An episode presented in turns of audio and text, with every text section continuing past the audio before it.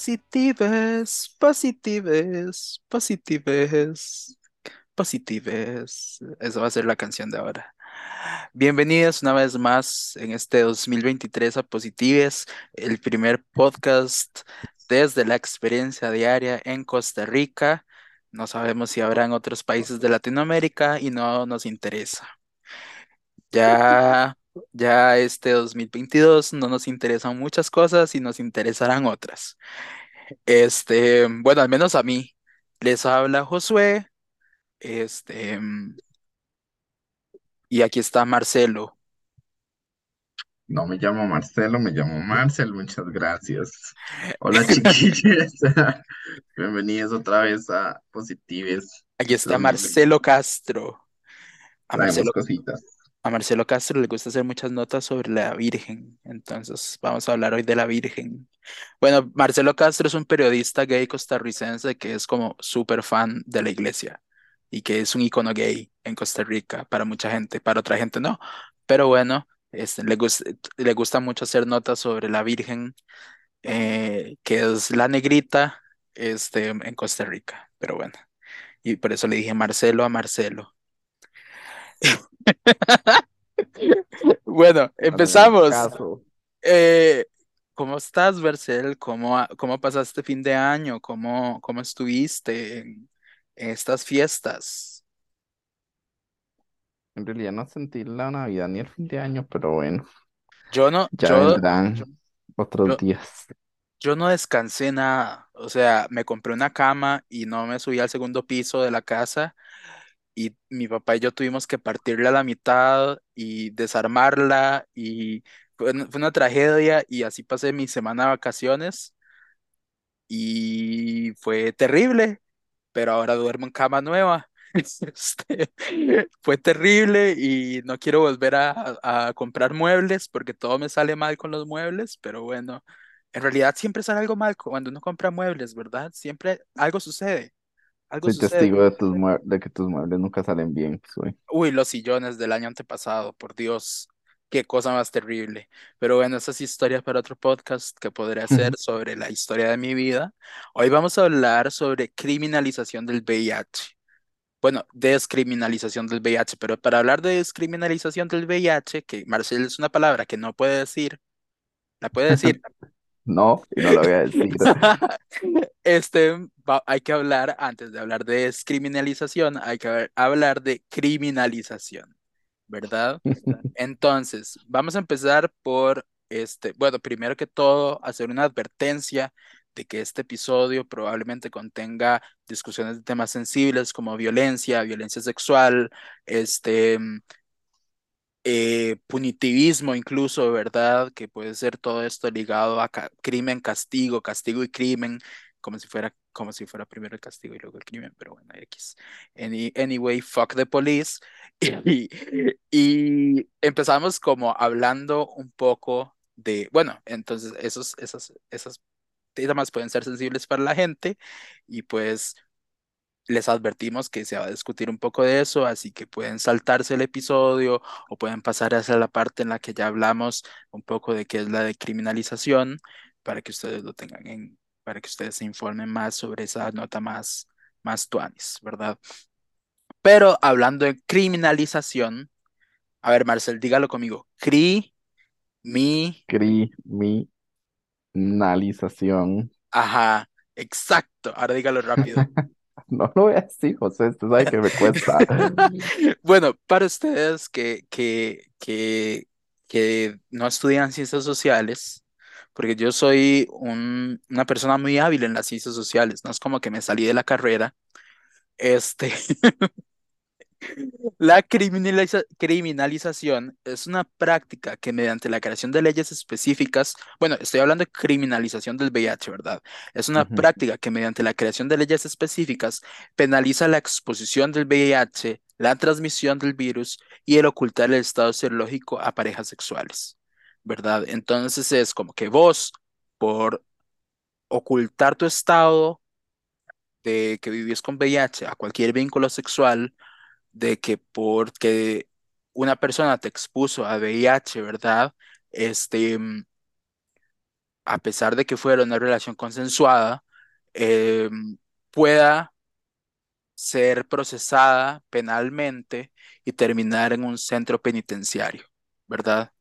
En un- y cumpliendo una sentencia por un X cantidad de tiempo o pagando una multa, ¿verdad? Eh, Son como todas estas prácticas. Esa es una definición más que todo que creamos, están usando como base un, la creamos nosotros porque no había como algo ya más concreto de qué era, pero la creamos con base en un documento de NUCIDA que se llama este, mm, la penalización del VIH de, es un documento de ONUCIDA del 2021, ¿verdad? Entonces, estas son, entonces creamos varias leyes, ¿verdad?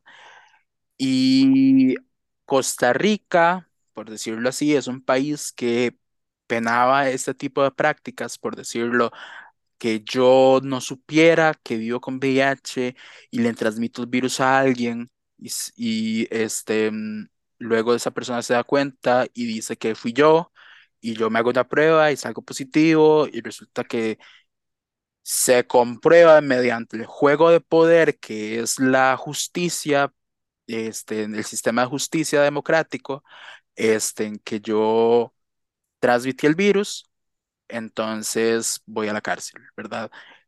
Eso era algo que se mantuvo hasta la reforma de ley de 2019, ¿fue?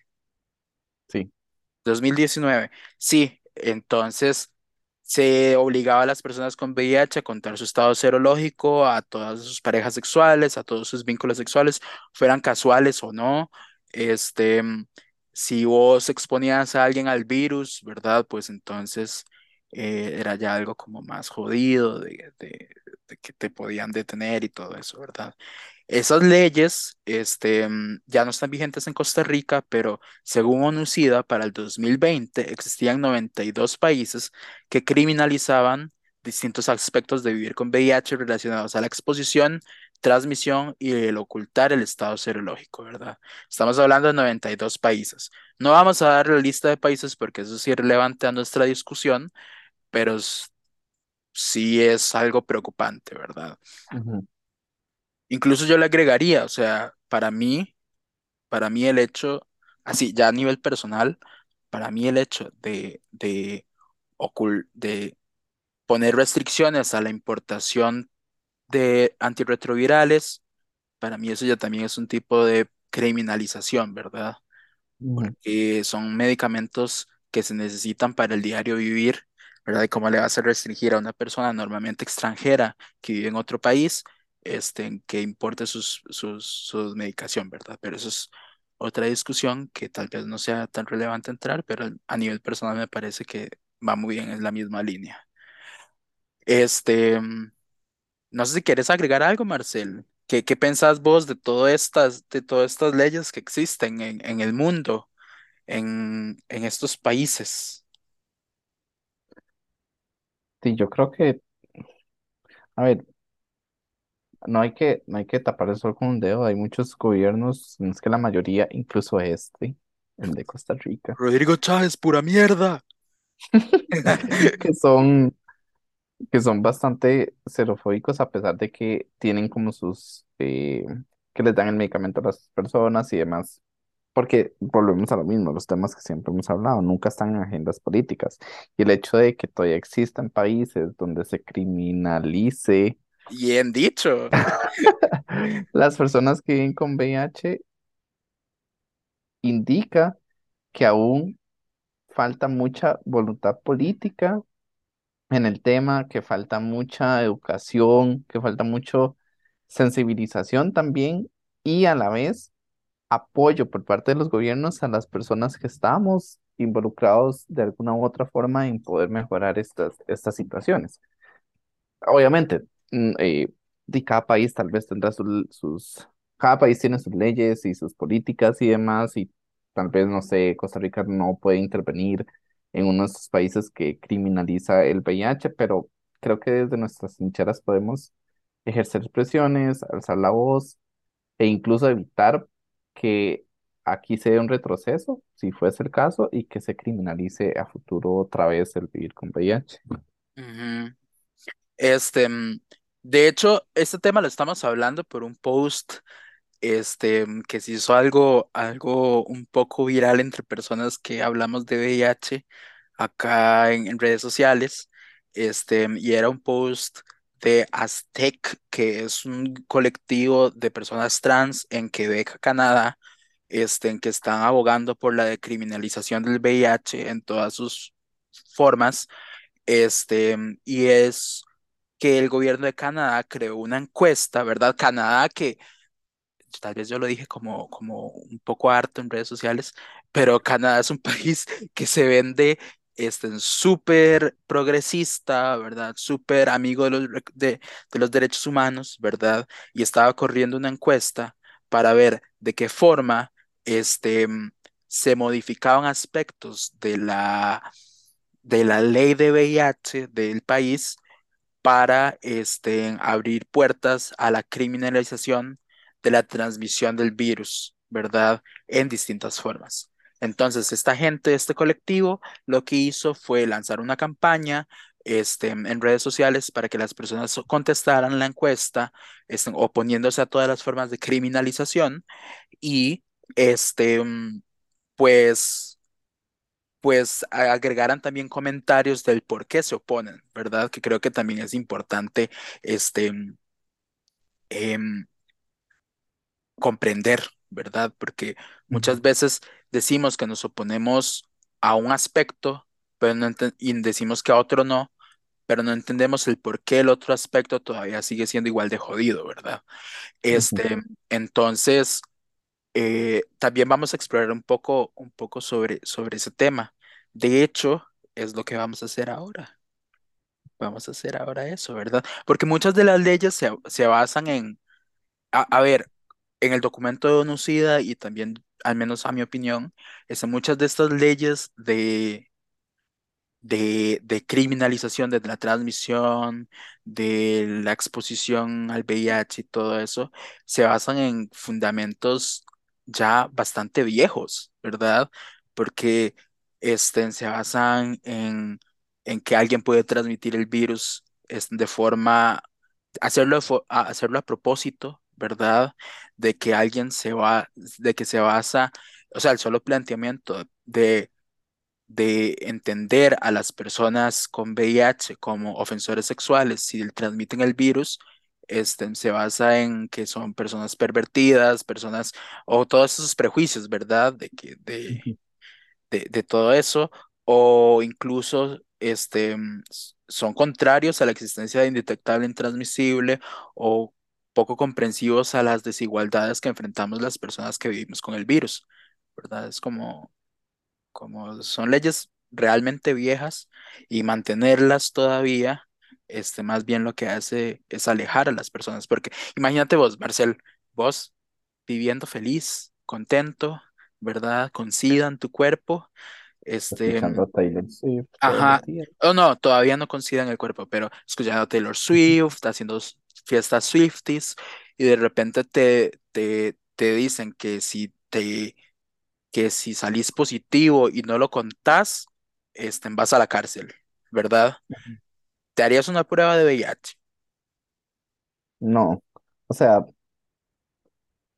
es que ya implica el hecho de, de volvemos a lo mismo, de- el hecho de vivir con VIH significa vivir con miedo todos los días o siempre. Ajá, Por el hecho de O, pensar en que ya no puedo tener relaciones porque si, no sé, por X o Y razón, por accidente, o sea, por un accidente se rompe el condón y le transmito el virus a la persona, ya tienen el poder de mandarme a la cárcel solo por eso cuando fue ajá. accidental. O, o pongamos esto, un vos, ¿verdad? Digamos que tenés un OnlyFans y sos trabajador sexual de estos trabajadores sexuales millennials, ¿verdad? Ahí OnlyFans, aunque sé que tenés Vero, este, síganla.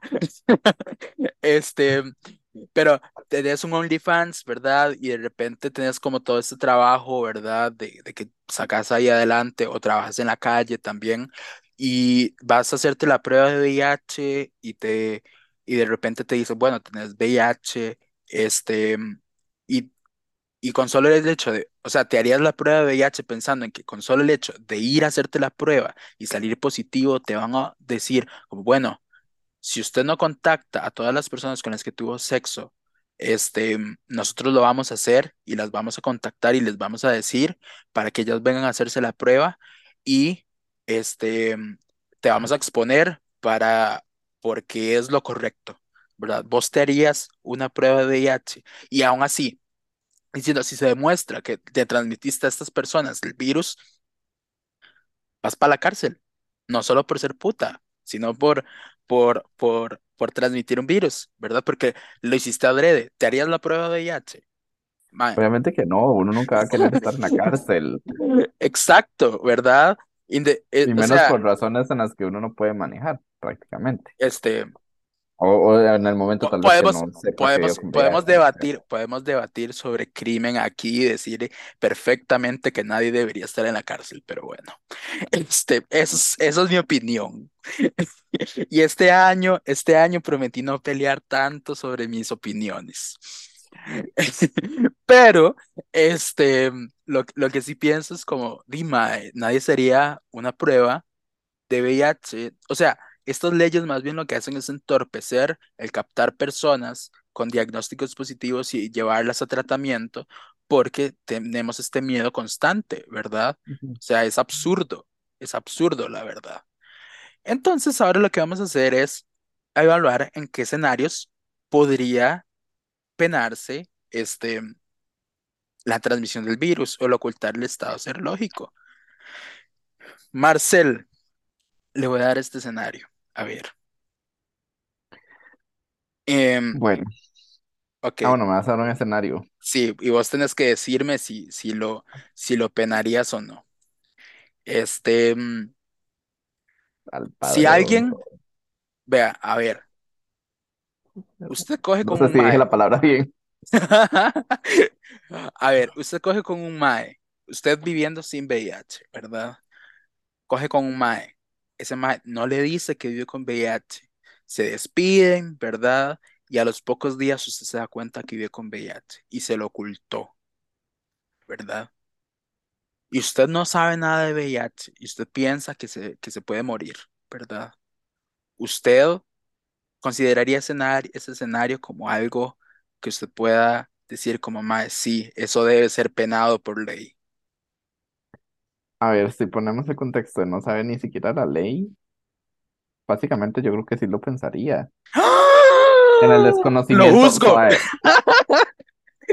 Dele. en el desconocimiento de la ley, en el desconocimiento del tema, en el desconocimiento de todo, yo creo que una persona llegaría a pensar en que sí puede tomar riendas legales ante esa persona.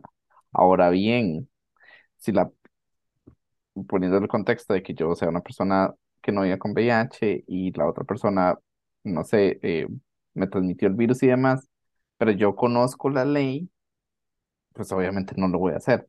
Primero porque voy a dejar como mamapichas yendo a la justicia por una, una, una denuncia por eso.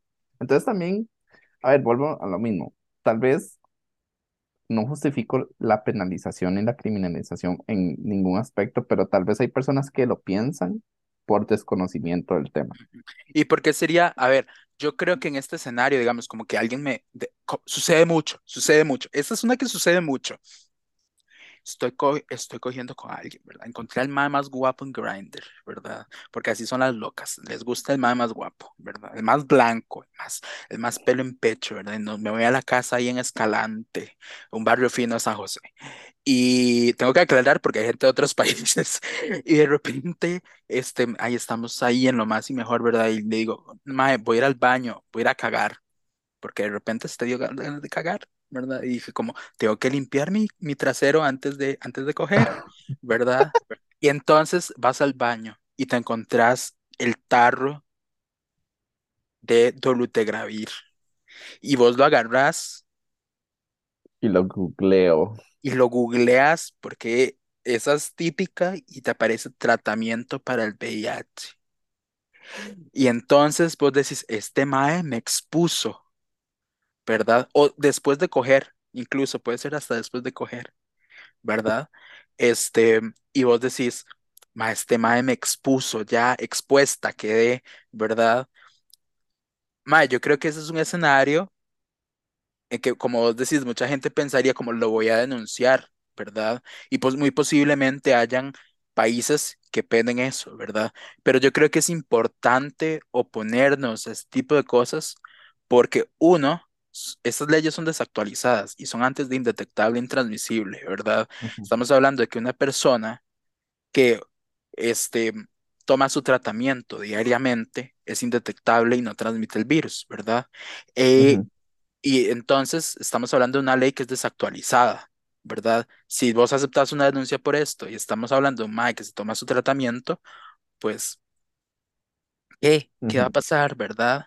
Este, aparte de que ocultar el estado serológico no debe ser algo denunciable, más bien a las personas con VIH, este, que salimos del closet del SIDA, por así decirlo, este, muchas veces se nos vulnera y se nos insulta y nos exponemos a situaciones de violencia, ¿verdad? Entonces, y yo sinceramente no lo veo como un escenario en el cual algo sea penable. Eso sí, puede haber que alguien me lleve la contraria, pero al menos esa es, ese es mi posicionamiento y ese es el posicionamiento de mucha gente que estamos en el tema, ¿verdad? Inclusive el de Onucida. Ahorita llegamos a uno en el que Onucida dice que no, pero, pero, ¿verdad? Es que se liga mucho al hecho de, de la confidencialidad y el, el derecho del no, de no decir el diagnóstico. Claro, claro. Bueno, el siguiente escenario, alguien que te lo transmite de forma intencionada, Marcel.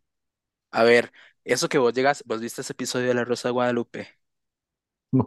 No, ay por Dios, es un episodio O sea, que yo trato de evitar la Rosa de Guadalupe jamás, jamás lo haga, jamás lo haga. Hay un episodio en el que un mae de verdad se quiere coger a una huila que está súper buena, ¿verdad? Estoy hablando como un hetero.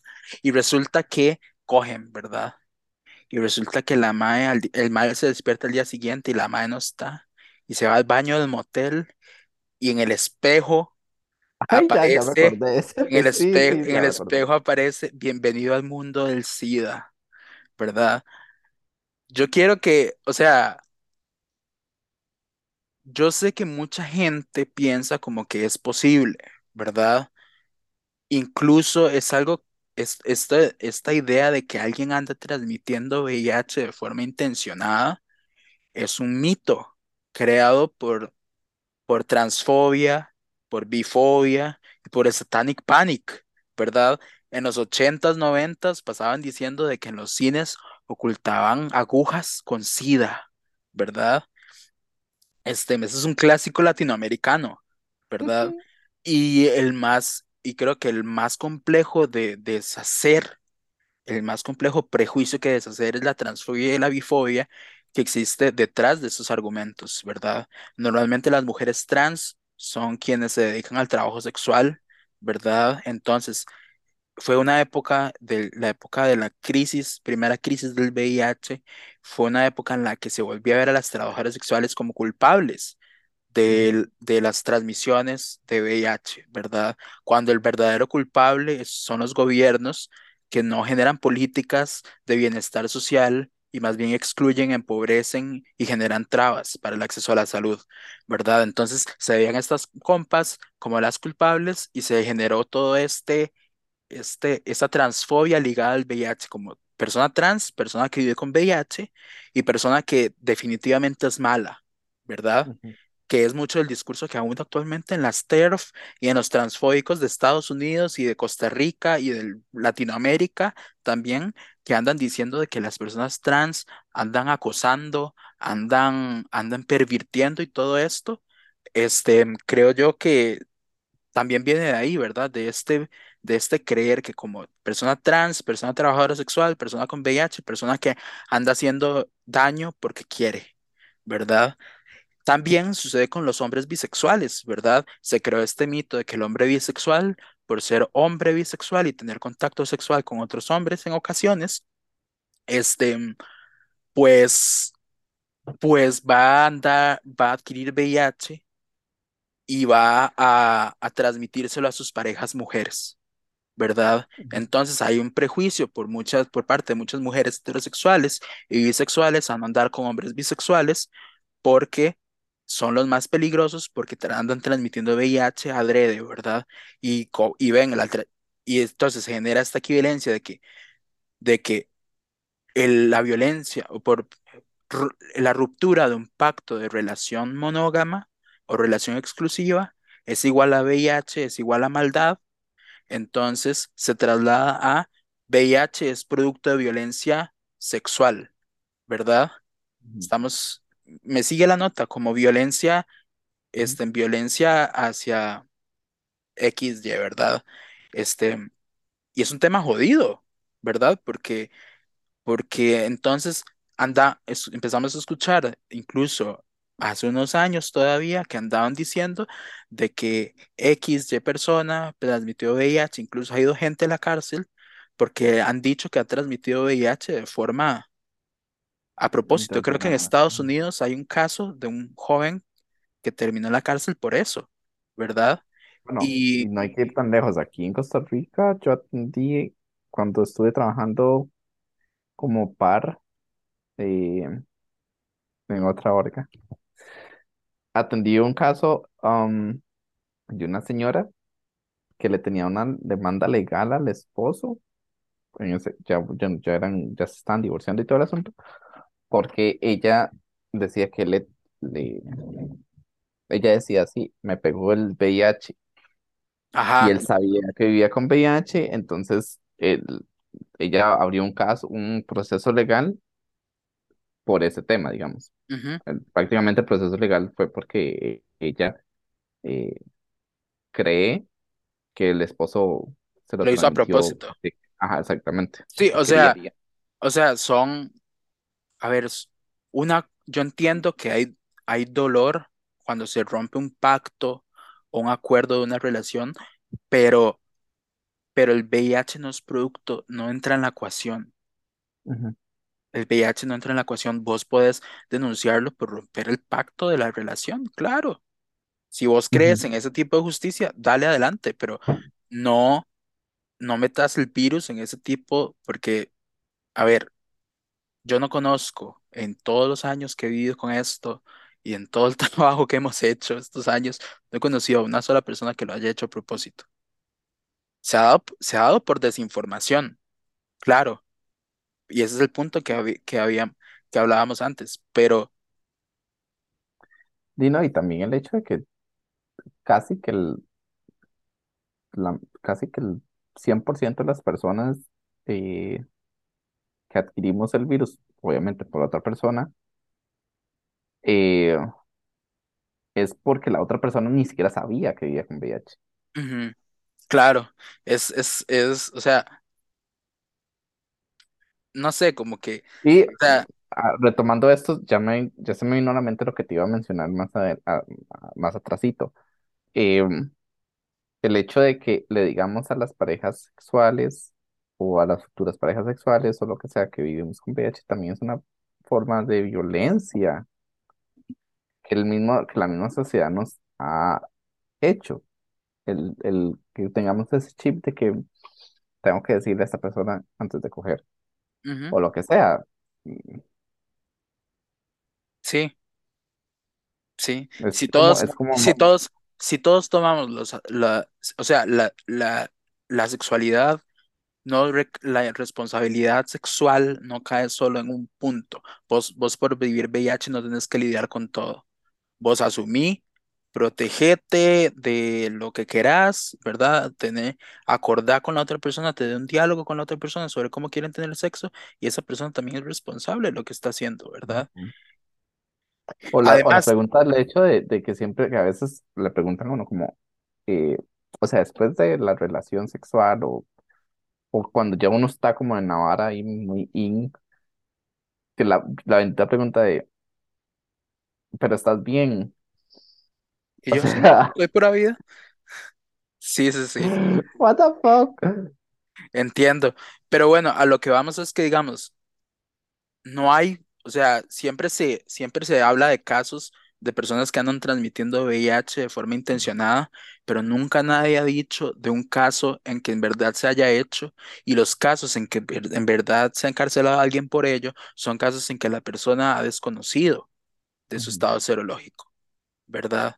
Incluso hay campañas en Estados Unidos para este muchacho, creo que es, este, no me acuerdo el caso, voy a buscarlo, este, en que hay campañas para que lo, lo liberen, ¿verdad?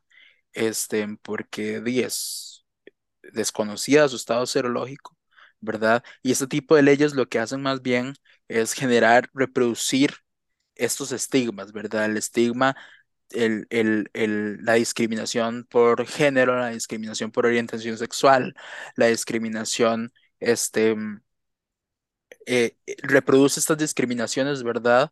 Y al final, al final, este tipo de, le- de leyes que criminalizan la, el, transmitir el virus de forma intencionada, lo que hacen es servir, ¿verdad? ¿Quiénes son los que van a salir más jodidos? Las personas trans, los hombres bisexuales, racializados, son los que van a salir más jodidos, ¿verdad? Las personas en pobreza, porque son quienes, a quienes la policía va a ir a buscar con, con más facilidad, ¿verdad? Y a quienes la policía tiene más facilidad de encerrar y de juzgar, y ¿verdad? las personas trabajadoras sexuales también. Claro. Ah, este punto me llama la atención porque ONUCIDA, ONUCIDA, este, de- habla de que, de que es posible la penalización por transmisión intencionada. Es muy interesante, es muy interesante que una institución de tantos años, ¿verdad? Reconocida a nivel mundial, un pilar de la respuesta al VIH, defienda la penalización del VIH por transmisión intencionada, a pesar de que no hay datos que lo sostengan, ¿verdad? Entonces, shame on you, ONUCIDA. Hablé inglés como es que, Rodrigo Chávez. y a- aparte que también, ¿cómo, cómo se demuestra que la persona lo hizo intencionalmente? Porque, a ver, caso hipotético, que la persona realmente lo haya hecho eh, intencionalmente, siempre va a estar la palabra de esa persona contra la palabra de la, de la otra persona. Claro, Entonces, también la, viéndolo la, como esa parte, es como. La justicia es un juego de poder, ¿verdad? No, en realidad el sistema judicial nunca ha sido un sistema justo, siempre ha sido un juego de poder de quién tiene más recursos para exponer su narrativa, ¿verdad? ujú, Al final, la persona que está en posición de poder es la persona que denunciaría este caso, ¿verdad? Porque está diciendo este, que le transmitieron el virus de forma, de forma este, intencionada, ¿verdad? Y tiene todas las pruebas para hacerlo. ¿Cómo se defiende la persona que, que, que dice que no sabía o que no lo hizo intencionalmente, ¿verdad? Al final la responsabilidad termina cayendo en la persona con VIH, lo cual. No es justo. Sí, y ahí no se está cuestionando o el hecho de que porque entonces, no sé, no usaste condón. Hay por muchas ejemplo. cosas, hay muchos factores, son casos complejos, ¿verdad? El, el otro caso es qué pasa en el caso de que una persona me transmita este, el virus y no esté tomando tratamiento, ¿verdad? Eso creo que yo que es muy interesante porque, no sé, ¿qué pensás vos? ¿Qué, qué, qué pensás vos en esos casos? A ver, antes Sí, de es que volvemos a lo mismo. eh, partiendo del hecho de que no tenemos por qué decir el diagnóstico, ya sea que estemos indetectables o detectables, em, y también la responsabilidad de la otra persona, donde queda el hecho de que pueda tener relaciones con X o Y persona, eh, es que volvemos a lo mismo, es la responsabilidad de ambas personas. Yo, si fuese el caso que, que sea detectable, tal vez yo eh, voy a decir, bueno, voy a usar condón porque sé que en mi estado de detectabilidad puedo transmitir el virus o ahí la transmisión se puede dar. Entonces, digamos, hablando como persona que, que vive con VIH, desde mi punto de vista, yo pensaría de esa forma. Ahora bien, si la otra persona que no vive con VIH en una relación consensuada no se usa condón, pues de no hay mucho, no hay mucho para dónde ir. o sea, Yo, yo me quiero ir por otro lado, ¿verdad? Estamos, incluso hoy que estamos grabando esto, estamos enfrentando un posible desabastecimiento de antirretroviral, ¿verdad? Estamos hablando de que una persona decide no tomar su tratamiento, no necesariamente por libertad y porque es como, ay, soy negacionista de esta vara. No, no, no es por eso, ¿verdad? El tratamiento no está disponible de la misma forma para todas las personas. Sabemos que quienes tienen más acceso este, son las personas de un cierto nivel económico, este, de un cierto esta- este, de una- de un cierto grupo racial, ¿verdad? Son las personas con una cierta performatividad de género y una cierta identidad de género, ¿verdad? Entonces, no es lo mismo el compa de Escazú, blanco, gay, a la compa trans que la está pulseando con el seguro porque no le alcanza para pagarlo, ¿verdad? Y si en el seguro se queda sin tratamiento, ¿verdad? No es lo mismo, no es lo mismo. Ella no va, ella no, no va a dejar de tomar su tratamiento por gusto, ¿verdad? E inclusive si fuera por gusto, eso se tiene que respetar, porque al final cada quien hace de su cuerpo lo que quiere, ¿verdad? Entonces, a- al menos, al menos lo que yo quiero que, que hablemos un poco es que el tratamiento no está para todo el mundo por los mismos aspectos, por la- aspectos laborales, migratorios o de género, y, criminali- y criminalizar a quienes por una u otra forma no consumen su tratamiento es atacar a las personas más vulnerables, ¿verdad? ujú. Y eso es lo que hemos, lo que hemos hablado en el transcurso de todos estos años que tenemos en esto y que lo vemos en nuestro sistema de salud también. Claro, Digamos, incluso, incluso también el hecho de que en la caja ni siquiera esté dando el, el medicamento en, en versión pastilla, el más reciente, que hay, hay personas que pueden comprar el Biktarvy, creo que es que se llama, ujú, Biktarvy, no sé, pero di, otras personas tenemos que adaptarnos a lo que la caja nos, nos dé, no claro. vamos a estar, no podemos sacar cien mil colones todos los meses para comprar un medicamento. Entonces, eso también influye en, el hecho de, de lo que dice, lo que decís el acceso al tratamiento, el a qué tipo de tratamiento estamos accesando, ¿verdad? Este, creo yo que no es, no se trata, no se trata de ser policías, ¿verdad? No se trata de ser policías. Este, y este es un punto, el que viene es un punto muy delicado, ¿verdad? Y es el último que quiero discutir. ¿Qué pasa con la transmisión en un acto de violencia sexual, ¿verdad? Que creo yo que, este, ocurre. Es algo real, es algo real, que probablemente no tengamos números, ¿verdad? Pero es algo real. Muchas personas adquieren VIH por, por situaciones que lamentablemente no deberían suceder, ¿verdad? Este, en este punto quiero, quiero que, quiero que quede muy claro, así como ser lo más, lo más sensible, porque es un tema sensible, ¿verdad?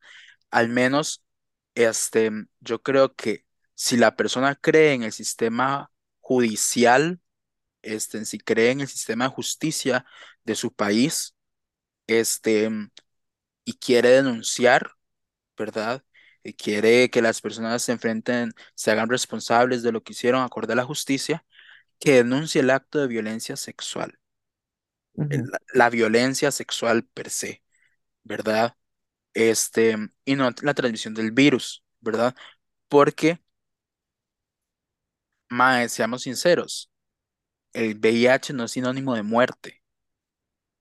¿verdad? Y, y creo yo que es necesario traer a colación que hay grupos, inclusive nosotros, eh, nosotros en Positivas, que estamos dispuestos a trabajar con, con, con las personas para obtener la justicia reparativa que, que quieren buscar, ¿verdad? Que es este momento de empezar a sanar producto de, de estas situaciones, ¿verdad? Este, y que con gusto acompañaremos en esos casos y también en los casos en que de- deseen denunciar violencia sexual a nivel judicial. Pero el tema del VIH, o sea, el tema del virus per se, y muchas veces se transmite porque la persona no sabe, porque, seamos sinceros, muchas veces gente que, que, de que es jodida, ¿verdad? Y que, que es compleja la situación, ¿verdad?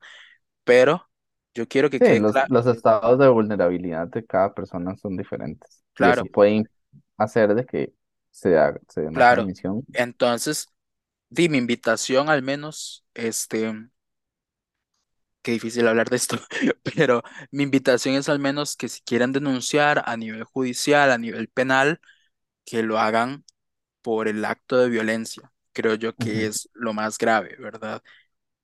Yo quiero que si alguien está pasando por eso, pues se lleve también es un poco de esperanza de que después de, de, un, de vivir este tipo de situaciones y a pesar de adquirir VIH, hay toda una vida que sigue, hay toda una vida que sigue y, y hay formas de encontrar esperanza después de esas cosas, ¿verdad? Inclusive el VIH se puede convertir en un vehículo para generar esperanza en nuestras vidas de una u otra forma. Entonces, eso es, eso es mi take en este tema, ¿verdad? Porque es algo sumamente complejo y que yo sé que toca muchas fibras. Entonces, eso es. Ahora, si vemos, si analizamos los, los casos en los que vimos, este, fueron casos en los que di, la penalización del VIH no juega, ¿verdad? Casos de, casos de violencia, casos de, de ocultar diagnósticos y todo eso, ¿verdad?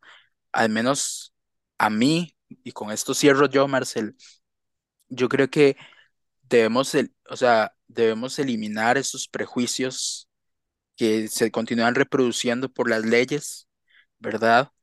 Y romper con el policía que está dentro de nosotros, ¿verdad? Dejar de fiscalizar las experiencias de VIH de las personas que vivimos con el virus porque muchas veces pasan fiscalizándonos jodidamente en redes sociales sobre qué decimos, qué hacemos, qué no hacemos, ¿verdad? Y las personas con VIH seguimos siendo personas que nos equivocamos, que, come- que podemos ser, podemos cometer actos de violencia, claro, ¿verdad? Pero que el VIH no juega un papel en eso. Este, que lo que debe ser denunciable, si se quiere hacer, es la violencia que ejercemos, las situaciones en las que este, realmente agredimos a las personas, pero el virus en sí mismo, penalizarlos es obstaculizar y abrir portillos para que se obstaculice también este, la respuesta al VIH, que al final todo lo que queremos es una cura y erradicar el virus, ¿no? Cerramos, Marcel. Y Dino, mi parte, lo, en toda esta reflexión, Estuvo denso. eh, creo que vuelvo a lo mismo, el hecho de, de tener ese pensamiento de crimin- criminalización, de horror, de miedo y demás, viene muy arraigado al hecho de las herramientas que, que la población, la sociedad tenemos en, eh, a la mano. Y también, el, como lo mencioné al inicio, las políticas gubernamentales que no están pensadas para las personas que vivimos con VIH, que lleva consigo el hecho de que se generen estas leyes o que la gente tenga esos pensamientos de, eh, de culpar. Bueno, igual el hecho de, a ver, tampoco, también hay que, que ver que las personas tendemos a culpar a los demás por lo que nos pasa, que eso también, ya eso es como más un trabajo de cada persona pero también ver de dónde viene como el, el culpabilizar a la otra persona. Volvemos a lo mismo, hay prácticas en las que las dos personas son responsables o en las que una de las dos personas es responsable, y desconocimiento y demás. Entonces, eh, quitar, como cambiar ese chip y ver esos pensamientos que tenemos como el hecho de, pero esta gente tiene que decirle al- cuando van a coger que viven con VIH.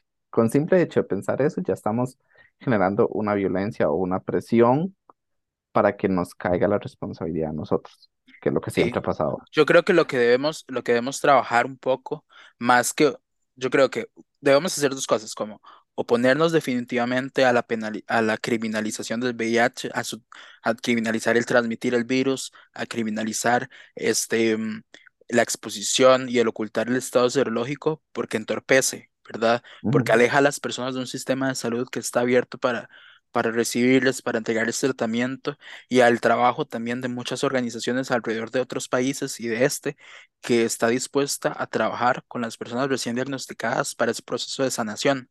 Y también debemos romper con el policía que llevamos dentro. De repente estamos como esta democracia representativa liberal, jueputa, este, está, nos, nos hace, este, o sea, el sistema judicial de la democracia representativa liberal se mantiene, se sostiene porque nos mantenemos vigilándonos unos a otros, ¿verdad? Y mantenemos ese, ese, que en realidad nosotros somos policías uno del otro, al final. Entonces, ojalá romper con esas ideas de ser policías de las otras personas, ¿verdad? Este, no solo en temas de VIH, ¿verdad? Pero específicamente en esto que nos concierne de VIH, ¿verdad? Basta fiscalizar a las personas que vivimos con el virus, cómo vivimos, cómo, qué drogas tomamos, cómo actuamos, cómo actuamos, este, cómo, y, cómo queremos y estamos viviendo el VIH. Y cómo queremos que actuemos, cómo quieren que actuemos, ¿verdad? Porque al final de estas formas de policía se basan en expectativas sociales que muchas veces se, se fundamentan en cuestiones, en cuestiones de discriminación que son producto de una historia de desigualdad, ¿verdad? Entonces, joder, rompamos con ese policía interno. Listo. Eso es todo. Muchas gracias por escucharnos. Este, aquí se despide Josu. Eh, fue un placer este, este, esta charla. Marcel, cerrar. Chicos, muchas gracias por, por escucharnos y estar con nosotros en el inicio de, un año más. Esperamos que sea todo el año. a veces, pero bueno, esperamos que sea todo el año y este es el primero de, del 2023. Vamos a ver qué nos trae este año con otros temitas interesantes. Muchísimas gracias por escucharnos. Cualquier duda, cualquier cosa, estamos en redes sociales como Positiv, en, en Positives, en vez de la E, una X, en Instagram y Positives CR, en vez de la E, una X en Twitter. Este, estamos para lo que ustedes necesiten. Sabemos que por ahí hay unos casos de fraccionamiento de tratamiento, entonces este, escríbanos, por favor. Este, las personas a las que les fraccionaron el tratamiento acá en Costa Rica y con mucho gusto les ayudamos. Pasen una bonita semana y nos escuchamos en dos semanas. Chao.